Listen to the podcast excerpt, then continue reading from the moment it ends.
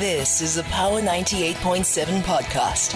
Now we're talking. Subscribe to Power 98.7 podcasts in iTunes or wherever you get your podcasts. There's more on power987.co.za. They're mounting concerns over South African police service workers killing their partners. In Mpumalanga, MEC Vusi Shongwe has expressed concern about a rising number of police officers gunning down their partners. This comes after a police officer shot and killed his partner and his mother-in-law in Carolina on Sunday. In Gauteng, a uh, Pretoria-based police sergeant, Lindiwe Hlongwane, who's 44, was remanded in custody after she appeared in court for the alleged alleged murder of her husband, Russell Hlongwane. What does the um, uh, SAPU uh, say about this? We've got SAPU spokesperson Lesiba uh, Thobakgale on the line with us to give us more insight. Lesiba, thank you very much for joining us. Welcome to Power Lunch. Uh, thank you for having us.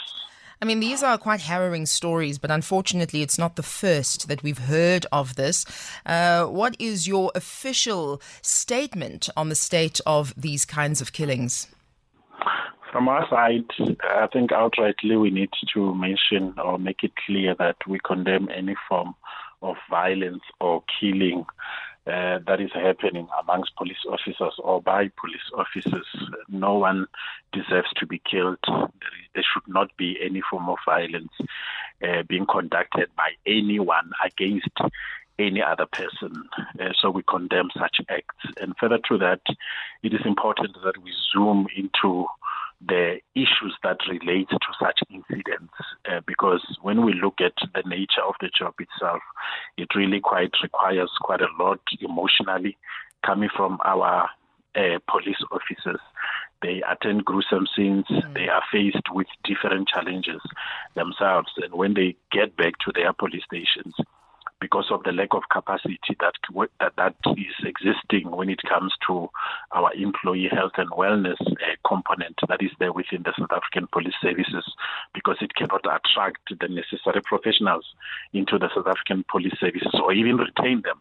They are able to attract, but they cannot retain them, so they end up leaving to other departments. Yeah. So we need to really. Uh, it has been a call that we're making uh, for a long time that our employee health and wellness clearly needs to be capacitated. They need to have their own structure and policy, not for them when they come into the police, they get to be uh, police officers because that at the end of the day, it end up uh, jeopardizing how they're supposed to operate as professionals. They should be allowed as professionals. And we need to have a lot of them so that when our members have attended those gruesome scenes, when they get back, uh, to the police station before they could go home they need to be, uh, they need to speak to somebody so that uh, they are able to be debriefed. Mm-hmm. That is something that is lacking within the South African police services. It does not justify any action that happens, but it forms part of the causes that we see in terms of those actions where members at the end of the day, because they get overwhelmed. And sometimes when it comes to issues of mental health, uh, Bobby, one can tell themselves, that they are able to really contain whatever gruesome scene that they have seen. They tell themselves that, you know what, I'm fine, I can be able to go by. But at a later stage, when it erupts at that time, yeah. it will be way too late because one would have bottled that and unknowingly so thinking that they were okay. So we need to deal with the challenges that has to do with mental health, more especially when it comes to capacitating employee health and wellness within the South African police services. I mean, I think that that is so, so important important, uh, particularly for the big job that police officers do carry. But I wonder, before even getting qualified, before having that firearm issued, Lesiba, are there psychometric tests? Talk to us about exactly what goes into the training of SAPS members. Uh, the tra- maybe before we even touch about the issue of the training, when we're doing the selections, one goes through the psychometric test and oh. so on. So that, that forms part. It forms part of the integral because if you fail, that psychometric test, believe you me, you will not even go further to other processes. Your application will not succeed.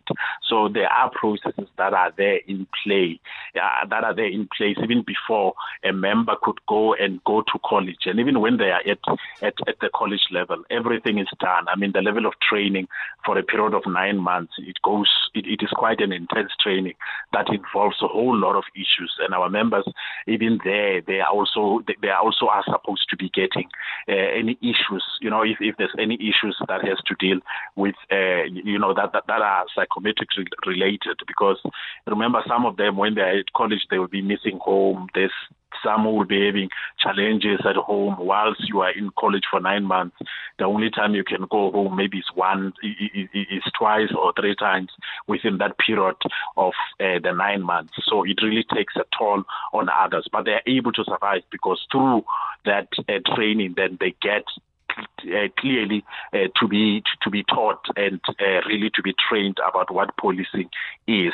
But the challenge comes even even more when they are then on the ground, because all of those gruesome scenes and everything that we are talking about is not what they are experiencing during their level of training. Remember, there it is more on the theoretical part and even the physical part, and even on how the use of firearm and so on. But the real challenge it comes when you have to face the reality out there, uh, where suspects are going to be shooting at you, where one will be attending uh, the culpable homicides, different types of shootings, different types of murders, this and this and that, the, the scenes that they are faced with. So indeed, there is a need to come closer uh, to one another with the SAPS because we have since tabled uh, that position paper in the council mm. to say we need to have a specific structure and also policy uh, for the employee health and wellness so that SAPS can be able to retain those professionals so that uh, the, uh, the component unit itself, it can be fully capacitated and our members can clearly be able to be debriefed each time where they need to be debriefed. Not for one to leave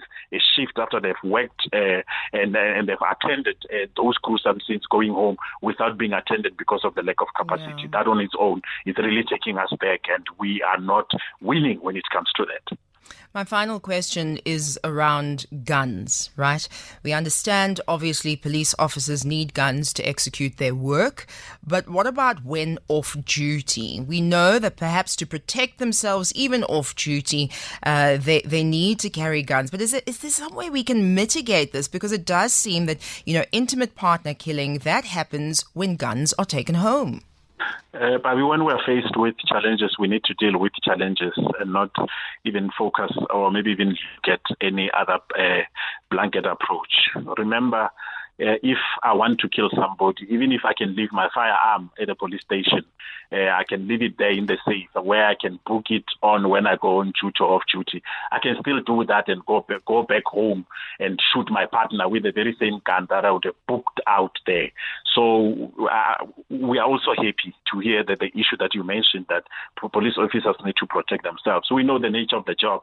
It really makes police officers to be vulnerable because criminals don't like what they are doing. And in most cases, when uh, police officers are then off duty, in most cases, then they get attacked. Mm. What is it that they're going to use? They can't go to the police station and say, no, wait, let me go book a gun and come back. You and I, we face one another. It doesn't work like that. So the issue of guns, uh, police officers officers need their firearms to protect themselves and also not only themselves, but also the members of the community. Because remember, police officers, they are given powers where even when one is off duty, they can place themselves on duty at any time to protect and to serve the members of the community. So now, if now uh, it could be that the guns should be taken away from them when they are off duty, it means they are not going to be able to protect themselves, firstly. Secondly, they will not be able to place themselves on duty and assist the members of the community even when they are off duty. So that one, it is not an issue. We need to deal with the real issues that are causing